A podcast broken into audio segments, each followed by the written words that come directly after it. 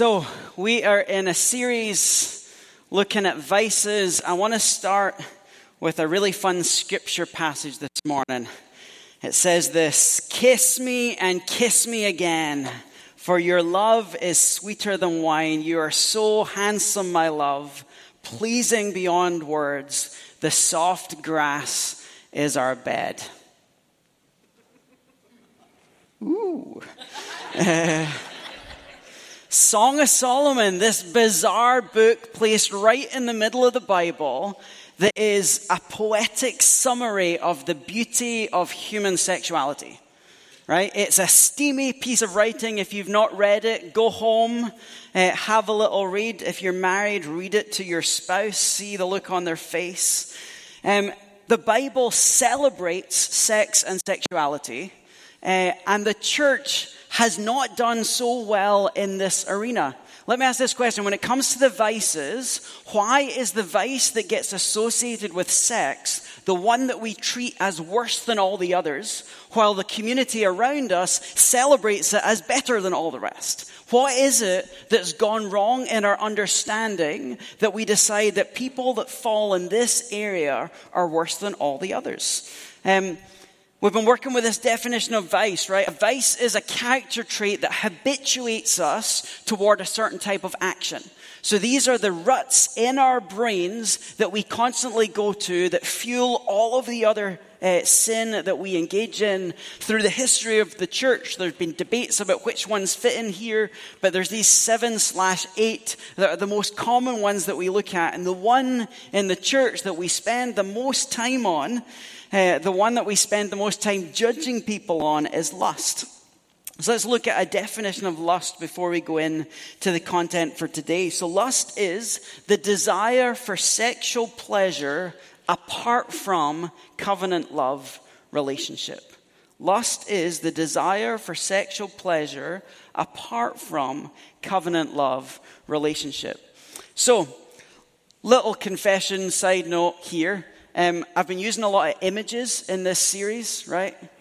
You can't go on Google and type in images of lust and find anything that you want your eyes on or anything that we can show at church. So that's been a little bit tricky for this one. But but I want to show you a picture that, when I think of this, is the first picture from media that comes to mind for me. Does anyone know what that movie this scene is from? Titanic, right? The moment where Kate and Jack get in the carriage and it gets a little bit steamy, right? Culture, media loves to portray human sexuality in all its forms. We we get captivated. You've got shows like Game of Thrones, explicit in what they're showing and all of its crassness. There's something, there's characters in shows. I used to think when I watched Friends that Joey Tribbiani was my favorite character, until one day someone was talking about it and it's, let's summarize all the characters. And like, you know, Monica's O C D and, uh, and uh, what's this? I've just blanked on. What, who's her brother? Ross is like super geek. I was like, I can see his face, can't get his name. And they went, and Joey Tribbiani is just a pervert. And I was like, oh. I, sh- I don't think I should like his character anymore. There's something in culture and society that wants to celebrate this. Another image that, that is also something that's familiar um, when it comes to uh, the world's view of sex and sexuality is this triple X, right? We've got all of these issues in the world with deviant sexuality. Let me show you some harrowing statistics, right? Brace yourself for this. six point three million people are trafficked into sexual commercial exploitation. Up to uh, up to fifty thousand women and children are forced into sex slavery in the U S every year. So that's, by the end of this year, another fifty thousand women and children will be forced into sex. one in thirteen boys are sexually abused, and that number may be higher because boys disclose it less than girls do. One in six women are victims of attempted or completed rape. The pornography industry brings in approximately one hundred billion dollars annually, and in the U S, about thirteen billion dollars has been spent on pornography. twenty-eight thousand two hundred fifty-eight users watch pornography every second. Uh, three thousand dollars is spent on porn every second. One in five mobile phone searches are for pornography. The first exposure to pornography among men is about twelve years old on average. What is going on in our culture? What is going on in our culture? With all of these vices, as we've, as we've looked at them, as we set them up, I, I want you to be aware at the beginning uh, with each of them that there is a spectrum of how people interact with lust as a vice. So on one end of the spectrum is the one that we spend a lot of time thinking about and talking about in the church and judging other people by, which is the, the promiscuous side of sexuality, which is out there doing the things that you're not supposed to do. Um, those people are controlled by lust, but there is another group of people that are also controlled by lust, and they express it by hyper-purity. Don't touch anything, don't do anything, sex is bad, sexuality is bad, it's evil, stay as far away from it as you can. People on both sides of that spectrum, though it doesn't look like it, are equally motivated by lust uh, and controlling their lives around the pursuit or the denial of pleasure. When I think about the question, what is it going on in the world that means this stuff is so rampant? Well, we know the biblical answer is sin. Um, but when I think about the role that the church has played historically in conversations about sexuality, there is a great woman, Julie Slattery, who wrote a book called Rethinking Sexuality. And in the book, she coined a phrase. Uh, the book is all about what she calls sexual discipleship.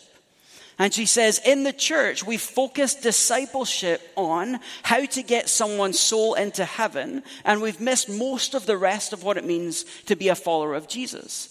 She says, the church has been largely silent in communicating a healthy view of human sexuality, and because of the church's silence or the church's overly negative portrayal of human sexuality, the world has had to look to the world for discipleship in the area of sexuality. So in the church, if you have kids, if you are silent in educating your children about healthy sexuality, if you are really shy and embarrassed when talking about human sexuality, your kids will go to the people in their classrooms who are more comfortable talking about it for their education. That's a scary thing. We in the church have failed at sexual discipleship. We've not educated the church to understand what healthy biblical sexuality should look like. Let me give you an excerpt from Julie Slattery's book. She says, sexuality presents an enormous challenge to Christians and to the world at large. It's not a problem to be solved, but a territory to be reclaimed. The culture has captured the conversation of sexuality with a persuasive narrative, while Christians st- seem stifled with an outdated list of sexual do's and don'ts. We will never combat the growing confusion and pain of sexuality by swatting at the issues of pornography, premarital sex, same-sex attraction, sex trafficking, sexual harassment in the workplace, and abuse. Each of these is a byproduct of a larger tragedy. We don't understand sexuality within the context of the Christian narrative and the call to follow Jesus. As a result, Christian leaders and parents are at a loss at how to navigate the growing chorus of sexual pain and chaos. Can anyone resonate with that? As you look at the brokenness around you, as you look at friends and family that you care about and you see the pain that they endure, so often we're at a loss to give them a, a reasonable answer for what needs to happen in their life. Another phrase that some writers have coined, many in the church, because of this, are sexual atheists. So what does that mean? There are people sitting in churches who say they believe in God and would claim the name of Christian, but when it comes to human sexuality and what I should do in the privacy of my own home, God doesn't have anything to say there. So they'll say, I can do what I want in the sexual arena. God doesn't speak there, but in the rest of my life, I'm going to try and follow God. We have taken God out of our sexuality, and so we're sexual atheists. You don't need to raise your hands, but how many people in here would be put in that category where you failed to put God in the middle of human sexuality and all of its expressions? In our sin, we want to write off God from this arena, because if God doesn't have anything to say about human sexuality, then I'm free to indulge whatever pleasure, whim, or fancy comes my way.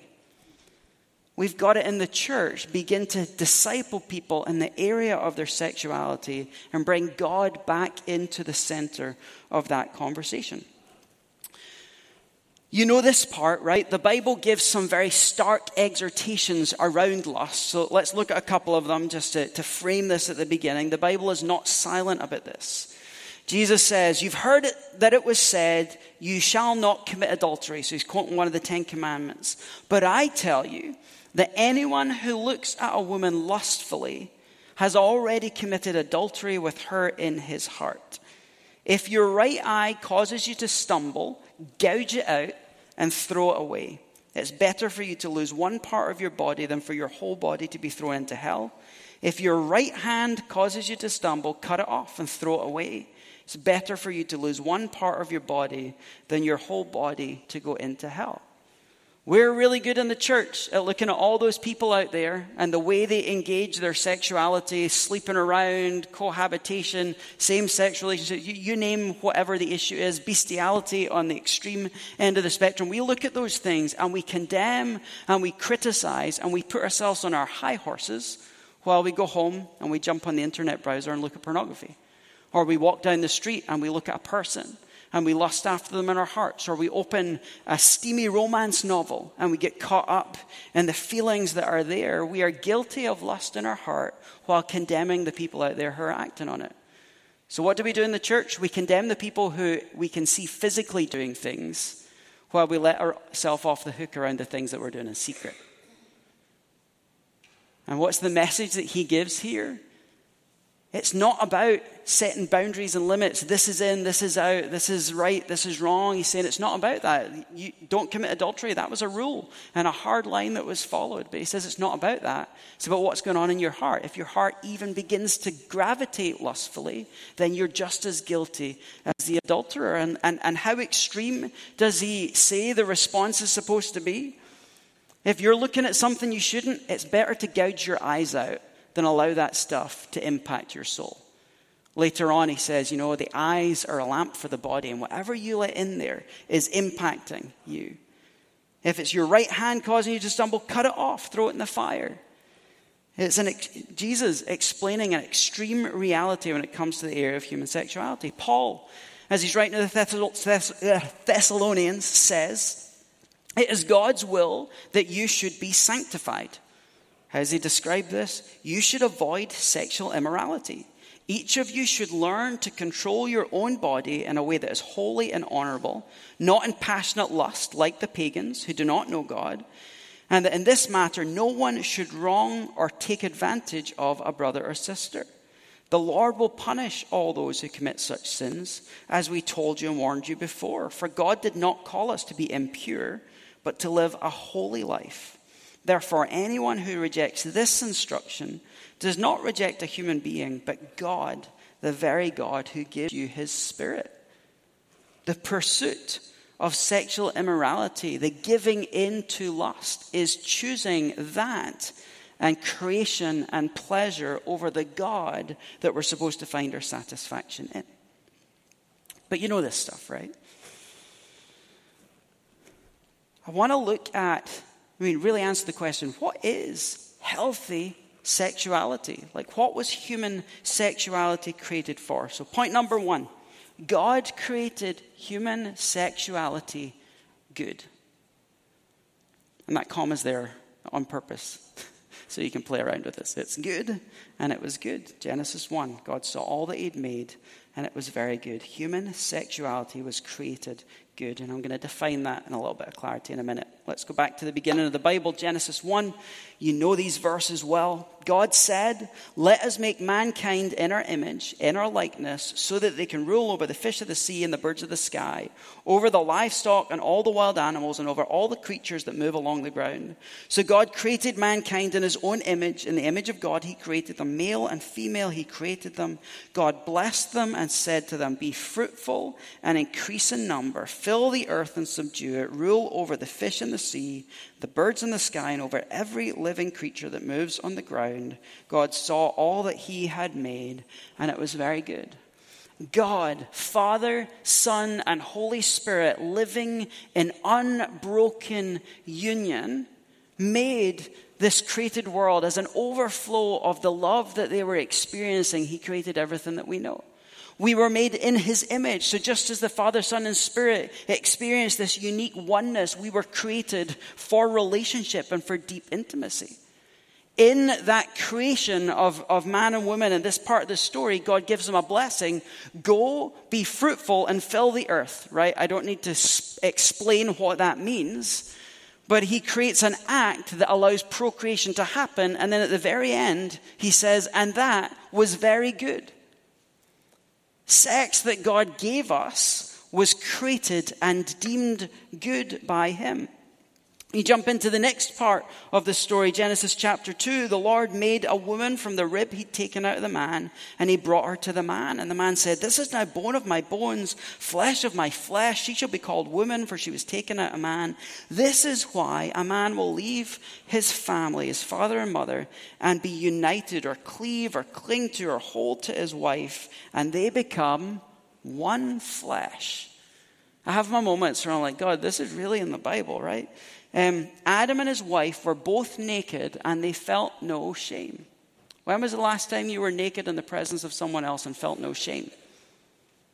We were designed to be able to be in this place of complete openness, vulnerability, and nakedness before people and feel free. And that meant that they weren't walking around constantly lusting after each other because there was something more going on in the story. The whole message that comes in the rest of Scripture is God inviting us back to that place where we are naked and unashamed in his presence uh, as he moves in us. So God created human sexuality good. Number two, we have curated in the church a reductionist understanding of human sexuality. So what do I mean? We've reduced sexuality down to one thing. So here's a diagram to help explain this. When we're talking about human sexuality, it is a big, expansive domain. It includes our spirituality. It includes the social elements of how we relate to one another, the, the deep connections we form with friends, the bonds, the parenting. All of those things are part of our human sexuality. Human sexuality is actually behind the drive we have to produce things and create in the world. Our vocation and our passions are all part of human sexuality. And then within this, this arena that, that, that writers call genital sexuality, which is sexual intercourse and all the pieces that go ar- around that. And what we've done in the church is we've reduced the conversation about human sexuality to the do's and don'ts of what we do when we're in this arena of genital sexuality. We've reduced the understanding of the purpose of human sexuality to a list of do's and don'ts. And then we walk out into the world and try and enforce on people that don't know Jesus the list of do's and don'ts that we're struggling to follow when we have the Holy Spirit. And people out there are psychologists and humanists and people from other religions and faiths and cults are coming up with all of these elaborate explanations of the beauty of human sexuality and presenting it to the world. And they're looking at the message the church gives and they're looking at the message the world gives and goes, this is a far greater picture of human sexuality than the shame-induced and fear-inducing message that the church has been teaching for years. We've got to recover an understanding of the holistic nature of our human sexuality. We in the church have reduced it to two things, right? Sexuality is about procreation, or it's about what you could call recreation, right? That's the one we, we affirm procreation, and then we speak down on sexuality as recreation. We've reduced the understanding of human sexuality. Greek philosophers and spiritual writers throughout the history of the church have honed in on one word in Scripture and in the Greek language to articulate human sexuality, and it's this word, eros. Eros is, I mean, if you're summarizing what it is, it's just passionate love or your zest for life. In Scripture, there, there are four words used for love. Um, we're used to agape, the unconditional love of God. There's phileo, which is the Um, the, the friendship kind of love, eros, this passionate love, and I can't think off the top of my head what the fourth one is, but it'll come back to me. Eros was, dis- as, as writers talk about this, they describe it as this sacred drive or a sacred fire that drives all of human life. Eros is the thing in you that makes you love the person that you're in relationship with. Eros is the thing that, that when you see a beautiful sunrise, something stirs up in you with passion and joy and freedom. Eros is what happens when you're listening to a concerto and the orchestra reaches its climax and tears start pouring down your cheeks because of the beauty and the overwhelming emotion that you feel. It's those moments, the birth of a child, the climax of a great uh, orchestral piece, or in the middle of our sexual intimacy, those moments where we transcend the earth that we're in and we're whisked away to some other reality. You've had those moments, right? When you see the beautiful sunrise, where you climb to the top of a mountain and for a moment, everything disappears and you're just wowed by the grandeur of it. That's Eros. Eros is the thing that's agitated when you're in a job that just doesn't fit who you are and you can't seem to find your passion and you're just grinding along. It's Eros that is unsatisfied. It's Eros that when you're single and you're longing for a relationship, it's stirring in you the desire for connection. That's what Eros is. And in the church, we've reduced it to the word that comes from this word, the word erotic. We have reduced all of that beauty of what Eros is to a description of the moment of sex. We've reduced it. And then that's the message that we've communicated to the world. Human sexuality has a purpose other than procreation. Human sexuality wasn't put in us just so that we can make babies and further the cause of the earth. Human sexuality was given to drive our longing for God. It was given to us to drive us to Him. It drives us to find a passion and contribute to the world. It drives us to build relationship and form community. It drives us to love our children and care for them and raise them in the faith and the ways of Jesus. Eros drives us with the pain of those who are dying apart from Jesus and makes us long to take the gospel to them. Eros in all its forms drives us for the deep, intimate connection that we were created for with our Father God. Paul, when he's writing to the Ephesian church, is, is describing what marriage and the sexual union that comes within marriage was designed for. So he writes um, he writes to, to explain that it's pointing towards God's covenant commitment. So this is Ephesians chapter five, starting in verse twenty-five. He says, "Husbands, love your wives just as Christ loved the church and gave himself up for her to make her holy. For this reason, a man will leave his father and his mother and be united to his wife, and the two will become one flesh." Not one soul, not one spirit, a physical, unitive act. This is a profound mystery, but I'm not talking about the man and the woman. I'm talking about the relationship between Christ and the church. Each one of you must love his wife as he loves himself, and the wife must respect her husband. The sexual act was given to point ahead to a greater reality. The intimacy that's supposed to exist between the church and the Savior of the world. Our human sexuality is a picture pointing us to a deeper reality. Again, Julie Slattery, here's what she writes in her book. "While God created sexual desire to awaken our longing for love, even marriage is not the ultimate fulfillment of that desire. Marriage is the shadow, the foretaste, the metaphor of the true longing to be known, embraced, accepted and celebrated by our Creator. This means our sexuality is infused with a significant spiritual purpose regardless of our marital status. This gives great spiritual significance not only to marriage but also to celibacy.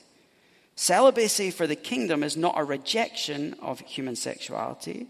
It's a call to embrace the ultimate meaning and purpose of our sexuality. The one flesh union is only a foreshadowing of something infinitely more grand and glorious. Single Christians know the ache and longing for a covenant love that hasn't come. Even those who are married feel this longing because the shadow will never fully satisfy our true longing for intimacy. A good marriage may give a glimpse of oneness, love, and intimacy, but we still want more. Spiritually, We live in a season of longing, anticipation, searching, and seeking for our bridegroom. We've had this narrative in the church, you know, sex is bad, so get married really quickly, and marriage is the answer to all of life's problems. And then we get into marriage, and it doesn't satisfy. Sex can be clunky and difficult and messy. There's trauma from our past that interfere with our intimacy. Um, and we get stuck in that place. And then you've got the celibate or the single person, on the other hand, with no relationship, longing for it. And we say to them, well, the solution to all your problems is get married. That's going to solve all your problems.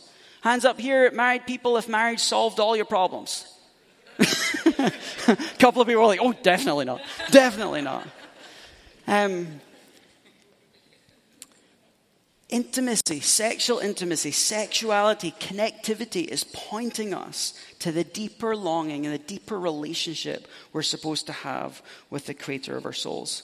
Another author that I love, Ronald Rolheiser, if I can get a chance to study with this guy, I'm, I, I'm desperate for it. He puts it this way.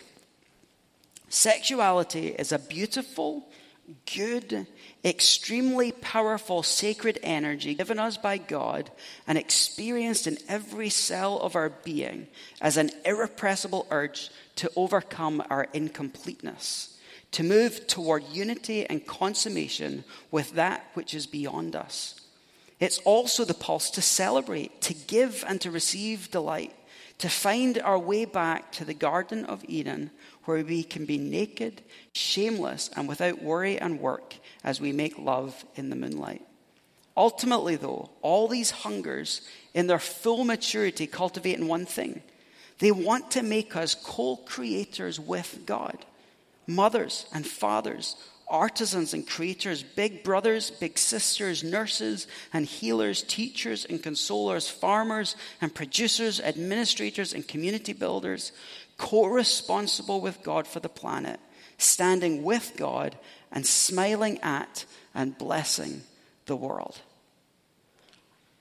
I don't know about you, but I read this stuff and something in me stirs. This is the message we as the church are supposed to be giving the world. But it's not the message that we've exported to the people around us. Let's hone in a little bit on lust and just some of the damage that it does. We see the image of what our human sexuality is supposed to be. But lust severs sexuality from committed, loving relationship. Sex is fantastic. It's one of the greatest experiences. It l- releases the best hormones into our body. And so when you experience it, you naturally want more. But sex is a vulnerable, giving act. God designed that level of intimacy to happen within a covenant.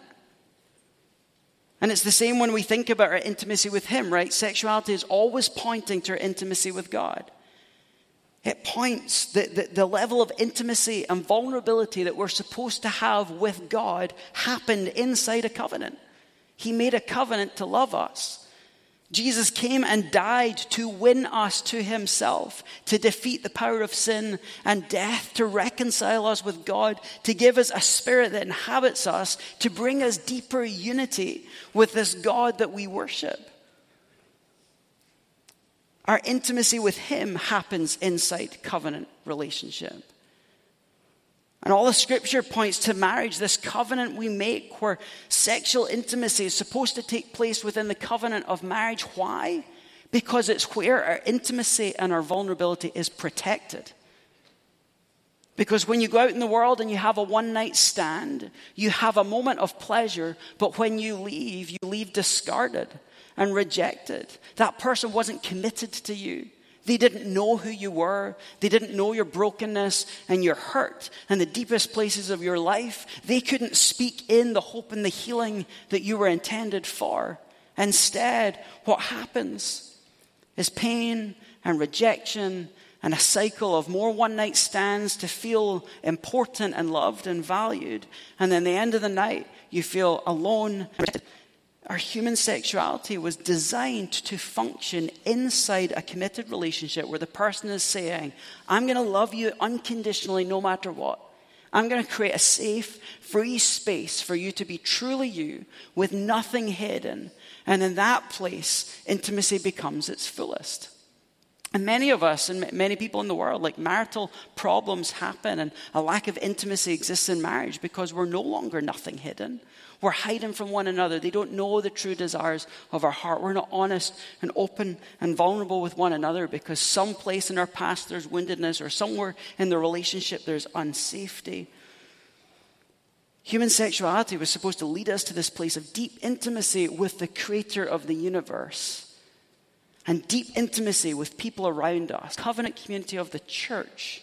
And then the covenant relationship of marriage. Where we can flourish and be whole. Lust is about taking and getting. Rather than about sacrificial giving. The whole image at the beginning of time is Father, Son, and Holy Spirit living in unbroken unity. The Father loving the Son and the Spirit and giving them worship and, and blessing. The, the Son elevating the Father and, and, and praising the Spirit and pouring himself out to him. The Spirit elevating the Father and the Son. Each person functioning in unbroken communion because all they did was pour love onto the other. Lust turns that around, and this is where you see its relationship to pride, right? Pride is where we turn away from God and others, and we turn into ourselves.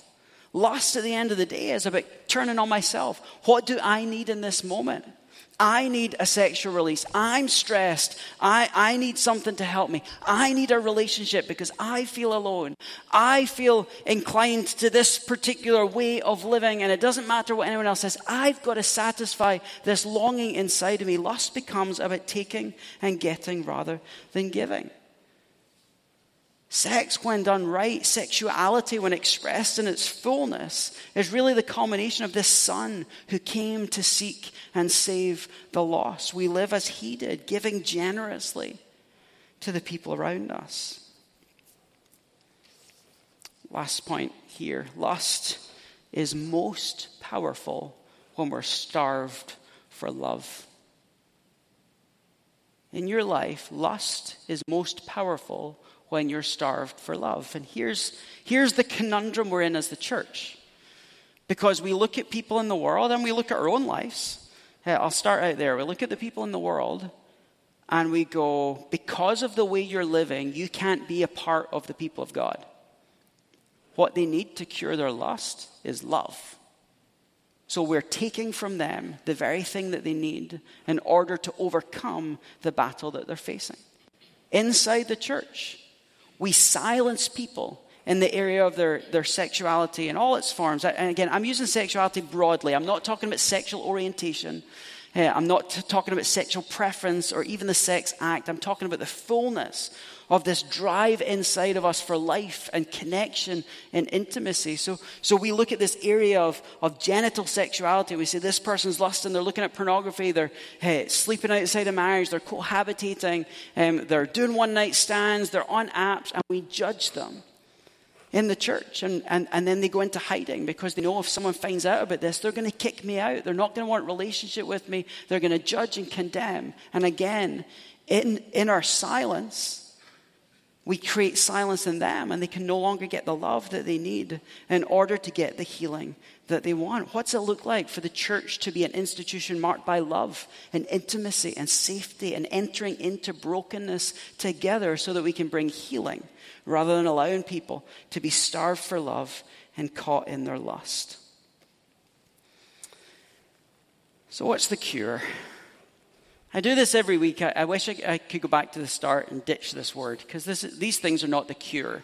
They're tools that help us. The cure to all of this brokenness is Jesus, right?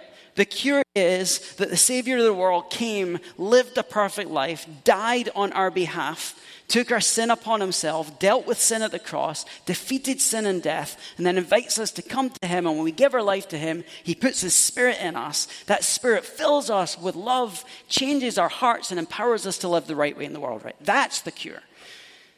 But here's some of the things that we can do And I want you to think about your own life. I want you to think about people that are sitting in this room. I want you to think about some of the people out there in the world, right? We're very good at us and them. I want you to think some of the thems out there that you've written off. Here's some of the solutions and some of the practices that we can engage in that bring us to a place of healthy human sexuality. The first one is connection. Jesus said it's not good for man to be alone. He created us for relationship. He didn't create us to sit in a room and have a Bible study. He created us for deep relationship. Right? There's, there's more to it than just going to church functions. It's about being in one another's life. It's not just about the quantity of time that you spend together or the number of shared experiences you have. Connection is about being known. Are you someone that, if someone is struggling, are you the kind of person they can trust their brokenness to? Are you someone that's going to judge and condemn? Are we the kind of church that when someone walks in the door, we will allow people to be known? We will make the effort to know them so that they feel loved. Single people in the church struggle because they feel alone while those of us with families run back to our house and enjoy our family time. And we condemn them to isolation in their house. And then you go, what happened if every church in the every family in the church took one of the single people, and every night we had a different single person in our house, so every single person had a family to be with every night so that they didn't feel alone? What if we adopted someone in our community who's alone to give them the love that they need and to let them be known and understood? We need connection. And those connections drive us toward the ultimate connection with Him. Honest conversation. This is the, the, the kind of subpoint or corollary of that one. We have to get together and get real about what is going on in our life. I want to single out, so hopefully this doesn't come across bad. I want to single out women because I've had a few conversations about this recently. Women are so hard on other women. The other day, you know, when I go out to a nightclub, I don't dress up for the guys. I dress up because the women are going to judge me if I'm not dressed the right way. I don't go to church and try and fix my hair on the way in because I'm worried what the guys are going to think. I'm worried about what the women are going to think about me. Women can be so judgmental with one another and create so much insecurity in the room. We've got to be honest about our insecurities. We've got to be honest about how we're feeling. We've got to be kinder to one another. Women of God, fight for each other. Because when we're alone and we're struggling, what's the solution is lust. Our eros gets redirected to things that are unhealthy to try and satisfy the longing that we're feeling. Man, it's the same deal, right? We go out and we, a bunch of people were fixing lights this weekend. Thank you for those of you who did it. You know, you come in a room together, you do a project, and it's like, yeah, we're buddies. And then you go home, and you don't know how the person's really doing and what they're struggling with. We've got to get deeper and more honest in our conversation if we want to see these things healed. Number three, connection to God, right? All of these things are pointing to intimacy with Him. We've got to grow in our awareness of His presence. It's really hard if you're in a room in the middle of prayer and fully aware of the presence of God. It's really hard in that moment to switch on a computer and look at pornography. What happens in those moments is we harden our heart to Him and pretend like He's not there, then we engage in, engage in what's going on. It's really hard to go have a one-night hookup or use an app like Tinder to go hook up with someone. It's really easy to do it if God's not there. But when we cultivate an awareness of His presence, it changes the way we function in the world. Connecting to God, it's our prayer life, it's memorizing Scripture, it's broadening our understanding of how He's at work in the world. Self-control. We've got to discipline ourselves. We discipline our bodies. Scripture tells us to flee immorality. So don't entertain it. Like if, if there's a place that you go where there are people that are attractive and it causes you to lust, stop going. If there are websites that you go on, get a blocker. If your phone causes you to stumble, get a dumb phone instead of a smartphone and it'll fix some of the problem. We get accountability. We've got to discipline ourselves. One of the ways that we discipline ourselves is fasting. Now, I'm talking about lust. Why am I talking about fasting? Lust is a thing that happens when the hormones in our body are, are, are uh, increasing. And then normally, triggered by either temptation or some kind of external stimulus, those things come together and we go, I got to do something about this. So I'm going to go sleep with someone, or I'm going to go look at porn, or I'm going to go look at a, um, a, a romance novel. I'm going to do something because I've got to satisfy this urge. What's fasting? My body's telling me I'm hungry, therefore I have to eat. So the process of denying yourself food trains you in the ability to deny a sexual impulse when it comes up, because you're training your body that when my, when my body says I need something, I don't have to fulfill it. So we deny our bodily urges, and it trains us to be able to walk in greater holiness. Lastly, create. The huge part of human sexuality that we miss out of the equation is it's the drive for life. Lust is bad when we're alone and isolated and feeling worthless and meaningless. When we're stuck in a dead-end job where we feel like there's no hope. When we're in conflicts and we don't know the way out. Create. Paint a picture. Go for a hike. Go fish. Have a deep conversation with someone. Write a song. Dance in a field. Change jobs. Go to school. Learn. Write poetry. Build a new building, build a new enterprise. We find purpose. It's eros released through us that gives us a sense of satisfaction and purpose and meaning as we engage in being co-creators with God.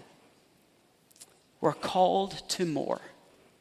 We've got to recover this message in the church. We've got to get better at sexual discipleship and understand and offer to the world the fullness of what our human sexuality is supposed to be. Let me pray.